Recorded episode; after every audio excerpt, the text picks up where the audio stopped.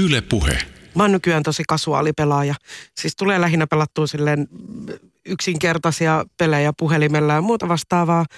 Mutta jotenkin kun mä mietin semmoista niin mun pelihistoriaa tai muuta, niin mulla on jäänyt siis tosi hyvin vieleen se, kun mä ekan kerran pelasin tietokoneella Bubble Bobble. Ai ai, hieno peli, hieno peli. Ihan eeppisen mahtava. Mm. Siis siinä oli, se oli jotenkin niin käsittämättömän upea ja mä muistan sen, kun mä pystyin vielä pelaamaan sitä mun serkunkaan yhdessä. Ja se oli niinku ihan niinku mielen ja tajunnan räjäyttävää hommaa, että tällaista peliä pystyy pelaamaan yhdessä. Ja mä muistan sen, että mä olin tosi huono siinä ja mä en jotenkin osannut koskaan hyppiä sinne ylemmille tasoille niillä lohikäärmeillä. Mutta onneksi mun serkku osasi hyppiä, niin se sitten aina vähän jeesas siinä hommassa. Se on yksi legendaarisimpia tämmöisiä yhteistyöpelejä. Siinä kaksi pientä lohikäärmettä pomppii ja ampuu saippua kuplia ja yrittää saada saippua kuplien sisään niitä vihulaisia. Ja sitten kun vihulainen on saippua kuplan sisällä, niin se kupla puhkeaa ja vihulainen kuolee. Ja muuttuu oh. vaikkapa hedelmäksi tai timantiksi tai jotain muuta vastaavaa. Se on niitä digipelimuistoja niin kuin ihan varhaisimpia. Mm. Et sit sen jälkeen on tullut niinku pelattua hyvin monenlaisia muitakin, että et mä oon niitä aina naureskellut, mutta mut pelasti semmoiselta hurjalta nuoruudelta ehkä mun tämmöinen niinku synkkä, synkkä tämmöinen larppausmenneisyys, että, että tota teininä tuli rakennettua rengasharniskoita ja kaikkea metalliaseita ja muita vastaavaa, että poffereita ja kirjoitettua pelejä ja, ja, ja oltua ne haltijakorvat päässä metsässä. Mm. No entä Kim Josefson, mikä, millainen pelaaja sinä oot? pitkältä ajalta on pelaamista tehnyt, että voisi sanoa, että se alkoi silloin aikoinaan, kun isä toi kotiin Commodore 128 tietokoneen, jota sitten alettiin silloin joskus kauan sitten käyttämään ja en ole itse asiassa koskaan ollut tämmöinen tota, niinkään tämmöinen nettinettipelaaja, vaan tämmöinen, mutta yhteispelimuistojaan, että perheen kesken muussa jotain golfia tai vastaavaa urheilupelejä kisattiin niissä yhdessä ja että kuka on ykkönen golfissa ja niin poispäin. Ja sitten tämmöisiä asioita silloin aikaisin, kun oli vielä lehdissä, oli tämmöisiä pelikoodeja niitä oli valmiina siinä, sitten näpyttelit ne omalle koneelle ja sitten katsot, että tämä peli lähti toimimaan. Sä itse omin käsin sen näpyttelit sinne ja sitten siinä on valmis peli ja wow, että tämähän on, tämähän on jännää ja hauskaa. Että. Ai aika siellä oli yksikin merkki väärin, niin se ei toiminut. Kyllä. Jos oli siis genoviiva oli väärä. Oli? Se on basic tota, ohjelmointikieltä. Eli Kyllä. esimerkiksi Mikrobitti-lehdessä oli niinku pitkiä pätkiä tämmöisiä niinku komentorivejä, joita sä kirjoitit sitten siihen äh, sun, sun tietokoneen käyttöjärjestelmän ohjelmaan ja sen jälkeen se, sulla oli se peli itsellä. Eli ne oli tällaista niin kuin, mm. ihan ilmaista, tietynlaista shareware, äh, hyvin aikaista ja. sellaista meininkiä, jossa siis oli siis, niitä oli tuhansia niitä merkkejä, kyllä, mitä se piti näpytellä. Jos yksikin oli väärin, niin se ei toiminut. Kyllä. Muistan joskus sen palki, palkitsevan tilanteen, kun sain Spectra-video SVI 328 tietokoneelle tuon mäkihypyn. Mm. Oi hitsi, siitä saatiin pitkään kuule in, innoltu. Ja silloin kun Jari Puikkonen oli vielä voimissaan, niin ai ai, mä aina laitoin oman ukkelin nimeksi Jari. Mm, kyllä. Tämä on mulle aivan tuntematonta aluetta, siis selkeästi pelaamisesta tiedätte ja siis teet, työ, teette myöskin työtä pelaamisen ja ehkä tällaisten pelihaittojen parissa. Kun ongelmapelaamisesta me nyt tullaan puhua tästä enimmäkseen, niin mitä hyvää pelaamisessa on? Mun mielestä se on itse asiassa mielenkiintoista, että miten pelaaminen pystyy palvelemaan meidän kaikkia psykologisia perustarpeita. On tämmöinen Shubilskin, Rikpi ja Ryanin tämmöinen, tämmöinen pelaamismotivaatiomalli, joka pohjautuu itseohjautuvuusteoriaan. Että ihmisellä on kolme psykologista perustarvetta ja pelaaminen on siitä mielenkiintoista, että se tarjoaa vastetta näihin kaikkiin kolmeen. Että se tarjoaa toisaalta niitä yhteisöllisyyden kokemuksia, mitä me on tässä kuultukin. Sitten se tarjoaa semmoisen niin kyvykkyyden kokemuksen, että sen fiiliksen sen, että mä oon hyvä jossain. Että mä loistan tässä asiassa ja mä pärjään. Ja sitten taas toisaalta tämmöisen niin kuin itsemääräämisen tai autonomian kokemuksen siitä, että mä voin itse päättää, miten mä kuljetan tätä peliä. Minkä mä annan sille Jarille nimeksi tai, mm. tai tota, että et minkälaisen talon mä rakennan tai miten mä ylipäätään pelaan. Mitä tahansa peliä hän pystyy periaatteessa pelaamaan myös eri tavalla kuin pelin suunnittelijat on tarkoittanut. Ja sä voit aika pitkälle niin kuin rakentaa sitä peliä itse ja päättää, miten sä niin kuin sen sen ikään kuin suorita tai mitä sä siellä teet. Ja, ja nämä on niin kuin mun mielestä omalla laillaan siinä on se mahtava juttu, että pelaaminen pystyy tarjoamaan kaikkiin näihin sen vasteen. Mutta ehkä siinä on se kääntöpuoli tietyllä tapaa, että, että sit jos tämmöisiä kokemuksia ei saa mistään muualta kuin sieltä pelimaailmasta, mm-hmm. niin siitä pelistä ja pelaamisesta voi tulla niin kuin vähän liiankin iso osa sitä omaa elämää. Niin ja se siis kuulostaa siltä, että tiettyyn pisteeseen saakka sä ikään kuin itse voit kontrolloida. Mutta ilmeisesti sitten kun se siirtyy ongelman puolelle, niin se kontrolli siirtyykin sen laitteen tai sen pelin tota, käsiin. Tietyllä tapaa joo, että et, et silloin välttämättä se pelaaja ei enää itse määrittele sitä, että milloin mä lopetan pelaamisen, mm. vaan, vaan silloin tulee se tunne, että mun on pakko pelata. Mun on edelleen pakko pelata. Että tietyllä tavalla puhutaan, voidaan puhua esimerkiksi vaikka toleranssin kasvusta tai siitä, että tarvii aina niin kuin pidemmän ja pidemmän pätkän pelatakseen, että tulee hyvä mieli. Ja, ja niin kuin tiettyyn pisteeseen asti nimenomaan niin kuin pelaaminen on hyvä tapa myöskin käsitellä omia tunteita ja purkaa niitä ja kokea erilaisia tunteita. Ja mm. joskus ehkä vähän niin kuin hetkeksi paetakin niitä huonoja fiiliksiä. Mutta ei me voida niin kuin loputtomiin paeta meidän huonoja fiiliksiä. Et jos me tehdään sitä vuodesta toiseen, niin meillä jää aika monta prosessia sitten käsittelemättä. Jos tähän jotain, jotain lisäisi, niin, niin voi sanoa, että niin kuin tuossakin todettiin, että kolikolla on ne kaksi puolta, että viihde on ihmisille hyväksi, mutta jatkuvasti viihteellä oleminen on niin kuin tavallaan pahaksi. Että jos ajatellaan vaikka jotain lomamatkaa tai biletysmatkaa tai vastaavaa, jos se kestää vuoden, se on ihan kiva, se auttaa jaksamaan sitten taas arkia eteenpäin, mutta jos biletysmatka kestää vuoden tai kaksi vuotta tai kolme vuotta, niin sitten alkaa jo yksi toinenkin kysymä, että onko tämä nyt ihan ok, onko kaikki ihan kohillaan. Niin sama, sama juttu pelaamisen kanssa, että, että vähän on ihan jees, jos se on jatkuvaa, jää päälle, niin sitten pitää alkaa vähän miettiä. Yle puhe.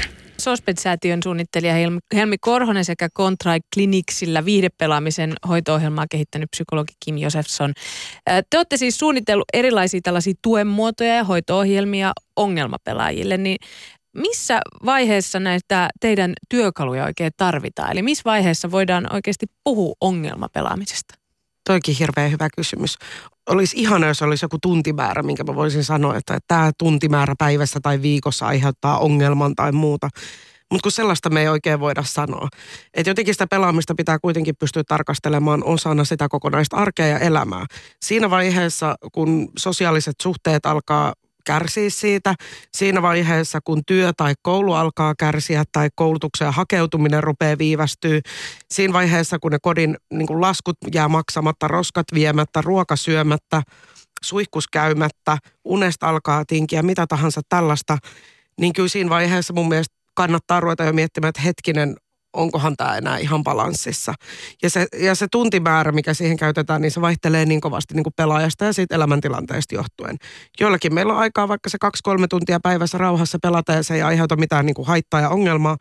Mutta joidenkin kohdalla sitten se arki saattaa olla niin kiireinen, että kaksi-kolme tuntia päivässä rupeaa olemaan niin kuin jo semmoinen ristiriita, joka on vaikea arkeen sovittaa.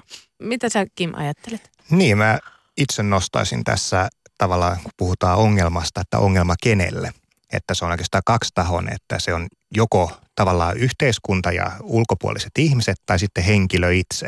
Että ne ei välttämättä ole lainkaan sama asia, koska yhteiskuntahan odottaa, että meidän yhteiskunta toimii, niin ihmisen olisi hyvä toimia tietyllä tavalla, käydä töissä, opiskella, osallistua, tuottaa jotain yhteiskunnalle. Ja se on hieman toinen asia sitten, kun tavallaan mitä yksilö itse ajattelee tavallaan, että, että mikä, mistä mulle tulee hyvä fiilis, mikä on tänään mukavaa, mikä on ikävää. Että näiden yhteensovittaminen tavallaan ei ole, ole aina helppoa ja tavallaan että siinä vaiheessa, kun eh, vanhemmat on vaikkapa huolissaan pelaamisesta, niin tavallaan pelaaja itse, nuori tai lapsi, ei välttämättä todellakaan itse välttämättä vielä ole ja se, että, että kenen huoli on se, johon on syytä reagoida ja milloin, niin se ei ole aina ihan helppo kysymys. Mm, niin mä mietin tuossa, kun Helmi säkin sanoit, että sit kun sosiaaliset suhteet alkaa vaikka kärsiä, mutta monet pelaajathan esimerkiksi, jotka paljon pelaa, niin ajattelee, että se sosiaalinen verkosto on siellä peleissä ja siellä pelimaailmassa, jos varsinkin on tällaista nettipelaamista, missä sä voit olla yhteydessä niihin nimimerkkien takaa ole, takana oleviin ihmisiin, niin riittääkö se sosiaaliseksi elämäksi? Jollekulle voi riittääkin jotenkin tämä ehkä palautuu siihen kysymykseen, että mikä on hyvä elämä, mitä siihen kuuluu, mitä se edellyttää ihmiseltä. Mm. Että me päästään tietyllä tavalla aika isojen niin kuin filosofisten kysymysten ääreen siinä kohin. Että mulla on jotenkin jäänyt mieleen kerran, kun juteltiin tällaisista mittareista ja, ja niin kuin testeistä, mitä käytetään tämmöisen ongelmallisen pelaamisen kartottamiseen ja kyselyyn, ja joita mietitään niin kuin nyt osana diagnostiikkaa. Niin, niin yksi pelaaja sanoi, että, että että tosi mielenkiintoista, että monissa mittareissa toi läheisnäkökulma on niin tärkeä. Että se on semmoinen yhteinen tekijä, mitä monissa mittareissa kysytään, lähes ainoa, mikä on kaikissa mittareissa, että miten läheiset näkee tilanteen. Ja hän sanoi niin kuin itse, että kun pahimmillaan pelasin, niin ei mulla ollut läheisiä, jotka olisi huolestunut.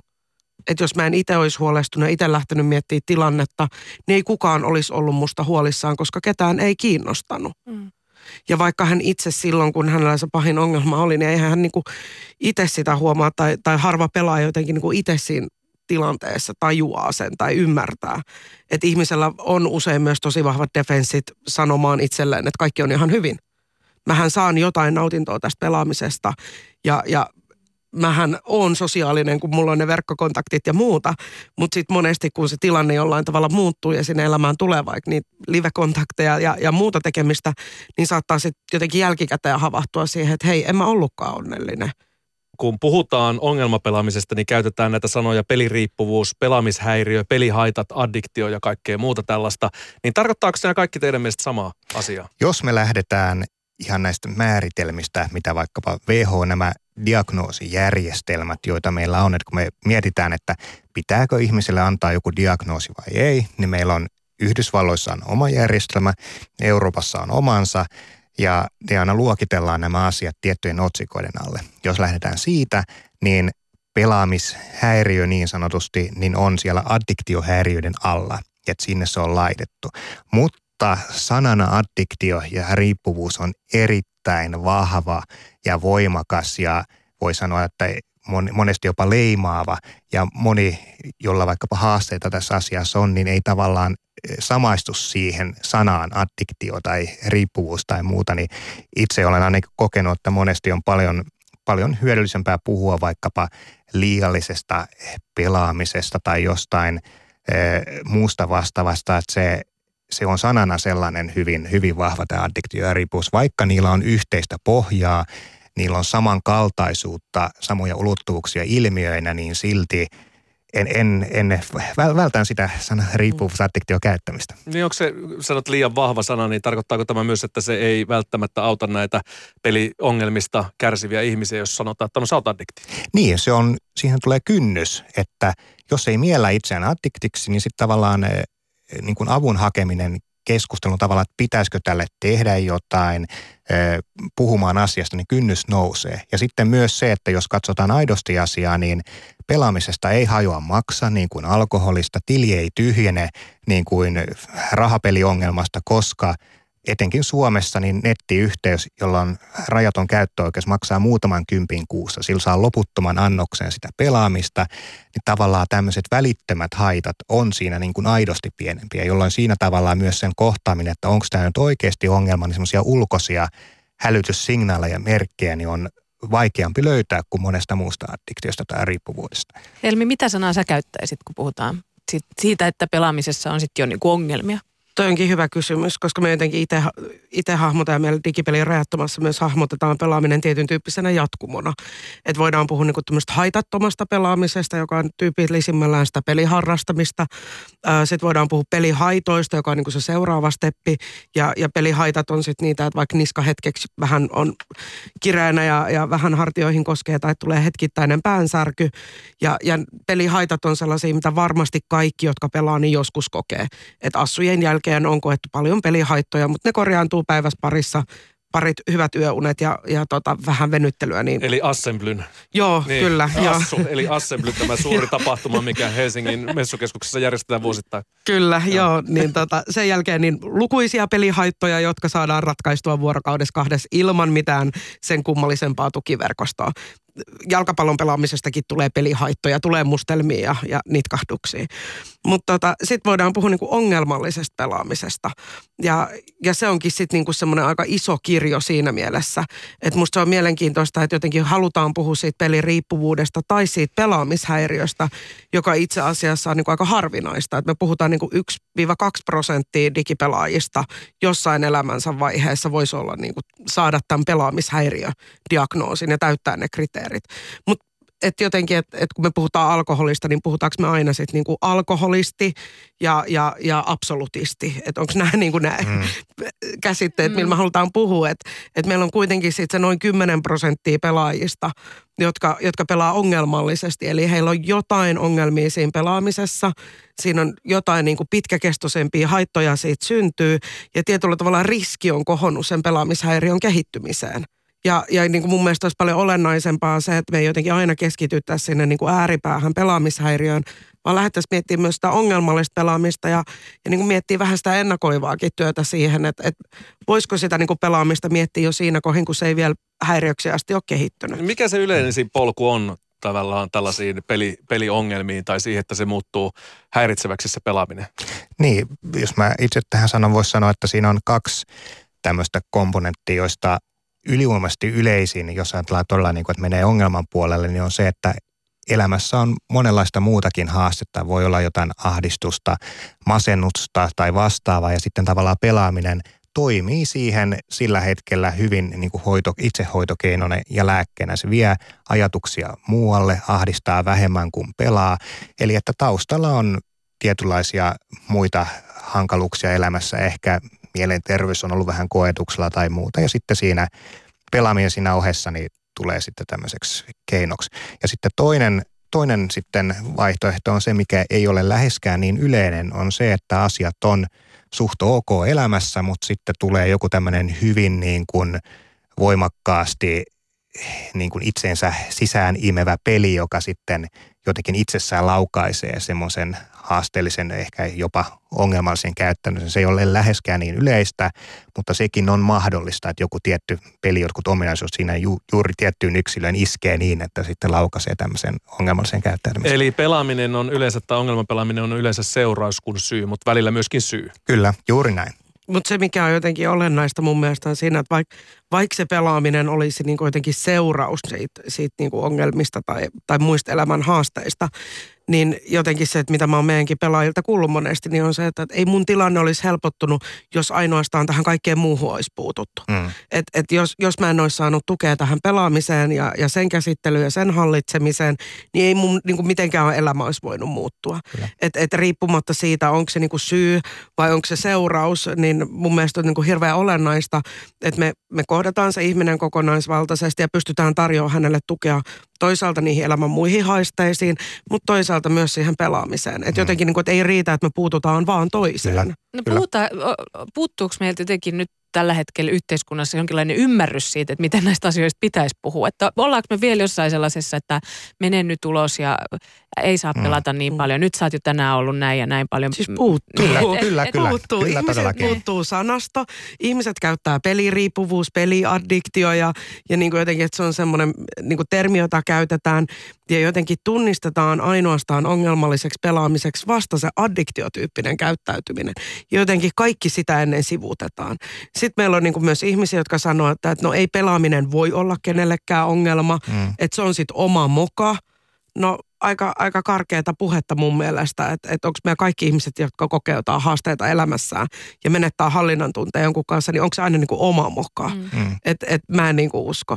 Ja sitten toisaalta meillä on niin kuin, me eletään niin kuin yhteiskunnassa, erityisesti Suomessa, missä pelaamisen positiivisia puolia niin kuin nousee todella paljon.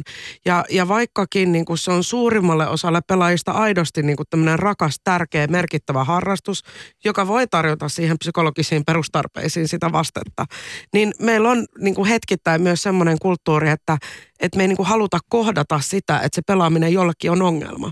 Et, et meidän mukaan, niin kuin meidän toiminnassa digipelien rajoittaman mukana olevat kokemusasiantuntijat sanoivat, että, että heitä pelottaa kertoa muille, että heillä on ongelmia pelaamisen kanssa.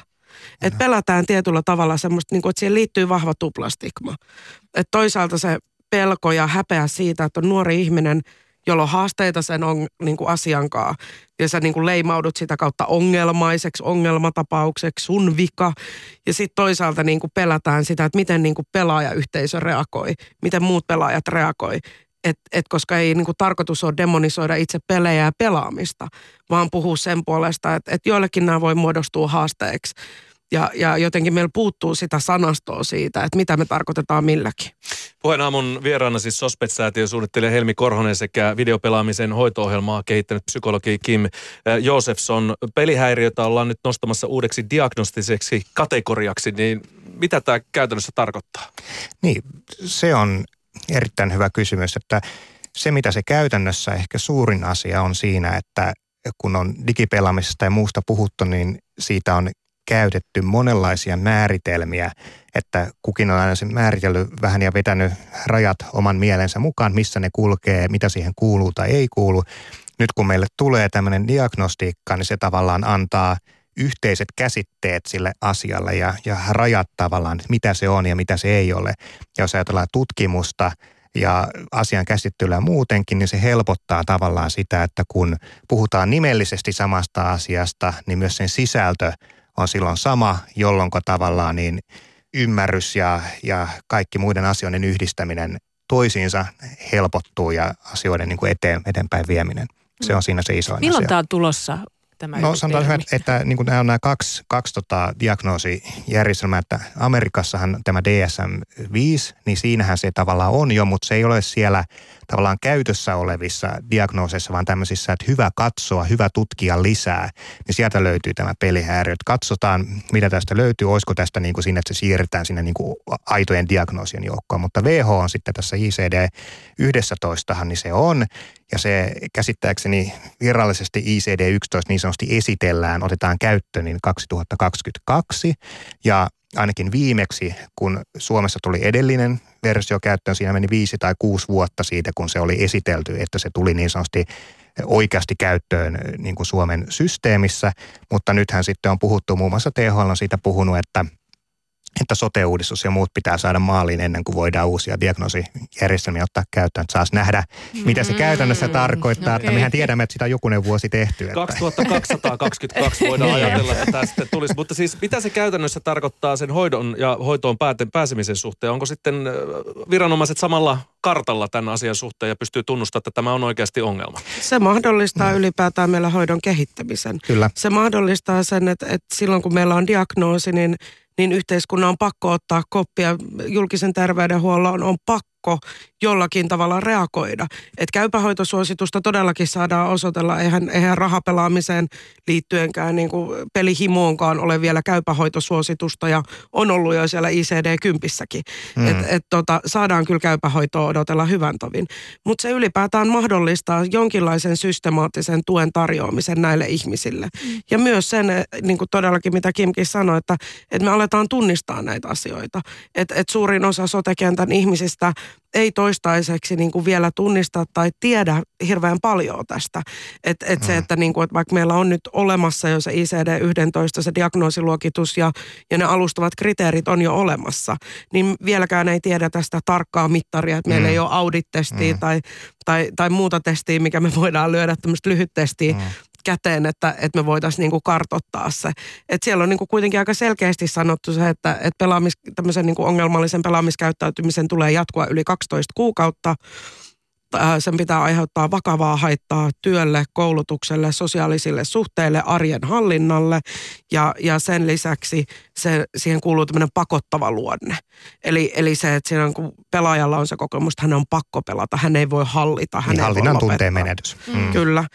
Että tämä on niinku se, mikä, mikä meillä on niinku tällä hetkellä. Ja nyt lähdetään sitten tietyllä tavalla ollaan siinä vaiheessa, että, että niinku vasta lähdetään miettimään, että mitä meillä olisi tarjota, mitä me voitaisiin tehdä. Et juuri tähän mennessä Suomessa ei oikein sitä hoitoa ja tukea hirveästi ole ollut. Mm. Että se on ollut käytännössä niinku ihan, ihan yksittäistä ja, ja, ja tällä hetkellä niin kuin digipelirajoittamalla mekin tarjotaan tällaista vertaisuuteen pohjautuvaa ja vertaisuuden huomioon ottavaa niin kuin tukea eri, eri tavoin pelaajille ja, ja nyt saadaan sitten Control Klinikiltä vähän lisävoimia mm. ja muuta, mutta tämä on ollut aika harvan toimia niin kuin käsissä toistaiseksi. Mm. Ja molempi, molemmista nettisivuista löytyy niin kuin tällaisia kyllä, kyllä. tapoja ja keinoja, miten, miten voi puuttua missä vaiheessa ja millaisia a, tuota, mm. keinoja sitten on tukea. No, tarvitaan lisää ihmisiä, jotka on sisällä siinä tavallaan, että sen nuori tai asiakas aistii hyvin nopeasti, jos toinen on niin sanotusti pihalla asiasta. Mm. Että pitää olla sisällä siinä, mistä puhuu, ymmärtää niin kuin mm. syvästi sitä, mistä, mistä siinä on kysymys. Muuten tavallaan se kontakti se, siinä asiakkaan kanssa ei, ei muodostu sellaiseksi, että siitä tulisi toimiva. Se, sen vaan huomaa, että ei ole samalla aaltopituudella ja silloin siitä tulee ongelmia. Mm. Mm. Hei, digitaalisuus on tätä päivää ja jo ihan pienestä vauvasta lähtien isketään pädit käteen ja pelataan ja, ja peli, erilaisia asioita yhteiskunnassa kiinni pelillistetään. Mut, ja puhuitte tosiaan siitä hyvästä elämästä, mutta koska meillä rupeaa aika loppumaan, niin ei lähdetä nyt käsittelemään niin iso teema, että mitä on mm. hyvä elämä. Mutta mm. voiko siis digielämä olla hyvä elämä? Ja se voi ainakin olla siinä yksi komponentti, kuten just tuossa Helmi hyvin sanoi, että ne tarpeet, mitä ihmisillä on, niin se lyhyellä aikavälillä hyvin isolta osin, niin monet osat siitä se tyydyttää. Ja sitten se, että mikä, mikä se ihmisen tavoite on, onko ihminen niin kuin onnellinen ja kyllä se voi hyvin pitkälti olla yksi, yksi osa sitä, mutta tavallaan huomioiden sitten sitä, että tietyllä tavalla niin se yhteiskunnallinen osuus, että antaa takaisin niin sanotusti, pitäisi myös tavallaan hoitaa, että se kyllä kuuluu myös siihen määritelmään. Mm. Puheen aamu. Arkisin seitsemästä kymmeneen. Yle Puhe.